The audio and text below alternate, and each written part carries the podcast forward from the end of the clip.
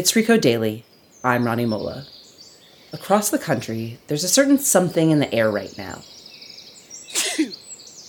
well, pollen and something else. It's optimism. The pandemic turned the world of work totally upside down. And right now, more than two years later, there's actually a lot of positivity surrounding the future. I mean, everybody's probably seen at least some of these headlines, right? That the future of work is awesome and here to stay. That's our guest today, Vox's Emily Stewart. She's here to explain if the work revolution is, in fact, as revolutionary as it seems. So, wages are rising. People are getting paid more, especially people who make the least. We've seen all these stories about companies really scrambling for employees, having to give a lot of benefits to employees, having to give more pay to employees, really having to say, we want you to work for us. And that gives workers more bargaining power. And so we've seen stories about high profile union efforts like Starbucks and Amazon. And overall, there are just all of these stories about remote work is here to stay, and there is all of this work life balance, and remote work fixes everything, and everybody's doing it. So let me guess, you're going to pour some water on this, Emily. Uh, what's the reality? I think the story is a lot more complicated than we would think. I mean, for a lot of workers, the current state of work looks very much the same as it did two years ago. And for some people, or even a lot of people, even worse. One really perfect example here is that despite all of this buzz around high profile union efforts last year, we actually saw union membership drop in 2021. Again, wages are going up, but they aren't going up as fast as inflation, and some of those wage increases are starting to slow down. And a lot of the changes in terms of bargaining power that we've seen could go away quite quickly if the economy sours. The fact of the matter is, a lot of this talk of remote work kind of exaggerates how many people are actually able to work remotely. Most people still have to go to work in person.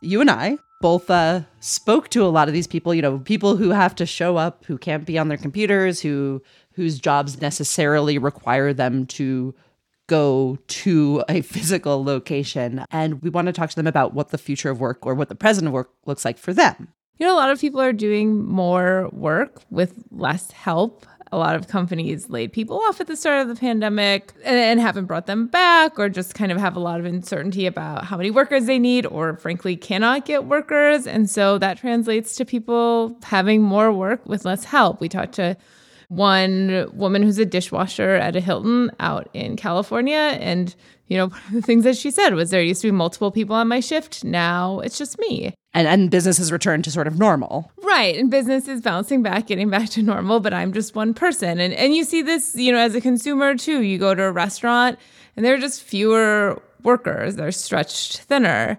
You know, a lot of people, their pay has gone up some maybe, but it hasn't gone up a ton. They still are dealing with the same stuff that they were before the pandemic. Their boss doesn't quite get what they would really need for their job to be good, or they're not getting the right tools for their job, or they do need more people on a shift. Or I talked to one UPS worker who was saying they have really strict requirements for how many packages they're supposed to load and how fast they're supposed to move. And he just said, you know what corporate doesn't understand is if I'm six feet tall and somebody else is five feet tall, I'm taking longer strides I'm just maybe moving quicker or I'm more experienced and I'm moving quicker. And so there are all sorts of disconnects. Things were not great before the pandemic and they're just exactly the same. Right. And you mentioned the pay thing, and that gets at what the difference is between people's individual experiences versus the average. You know, maybe the BLS has seen wages go up, but a lot of people were like, really? Your wages went up? Amazing. Right. I mean, I talked to one woman who she worked at a nursing home whose pay had actually gone down during this because there were some cuts to Medicare and that translated to her paycheck. So I just think, you know, this bigger narrative about work is super different and workers have all of this power and everybody's working from home really overshadows a lot of what's happening to people on the ground and what's happening to people just in their day to day lives. Right. And what's happening is that their jobs are exactly the same, or in some cases, even worse. To be honest, I also think a lot of the remote work stuff is like this. Like ultimately my job's the same. I just do it from my couch rather than the office. Which is awesome. It's fine.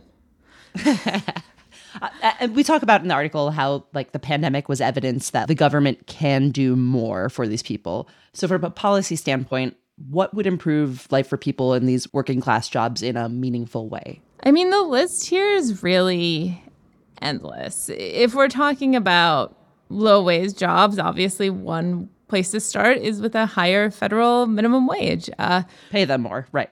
yes, to pay people more. Right now, companies are paying people more because they kind of have to to get people to work. But again, at some point, there's going to be a recession. At some point, workers aren't going to have as much power, and companies are going to be able to pay workers less, and they're going to take advantage of that situation. There was all of this discussion of, of a $15 minimum wage for a while at the federal level, and that we don't talk about anymore. Dead in Congress. Right. This federal discussion has really been stuck for so long. And it's important to remember that the federal minimum wage is $7.25. Got it. So, you know, you could raise people's pay, but then there, there was also stuff like, you know, increased unemployment insurance and stuff like that during the pandemic. I mean, this was a really big deal. I think we saw increased weekly unemployment benefits when the pandemic hit of $600 a week. Then uh, they went down to 300 with a bit of a lapse in between. We also saw the pool of people who could get unemployment insurance expand, so it was freelancers and contractors.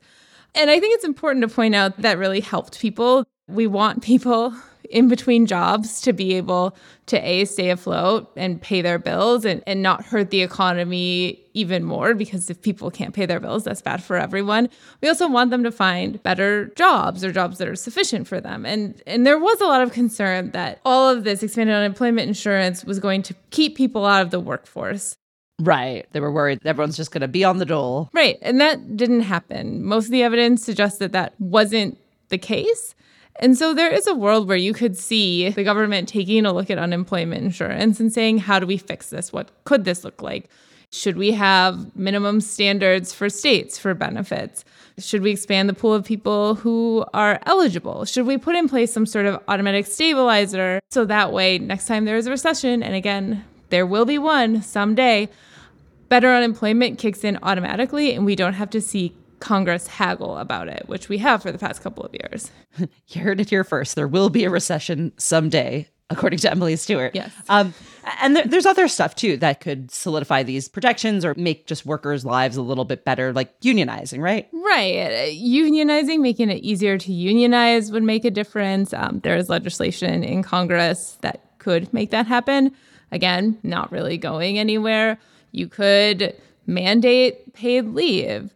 You could just strengthen protections on the job in terms of health and safety. There is a laundry list of things that could be done. We're just not doing them. And one expert I talked to about this, you know, she said, like, it's not a mystery what policies might make life better for workers, but there's just not always a lot of momentum in Washington or sufficient momentum to get these things done. So we have a lot of options, but we're just not doing them. Yes. Bummer. I mean, I think it's a bummer, but I do think, like, not to be such of a negative Nelly on this, which I tend to be.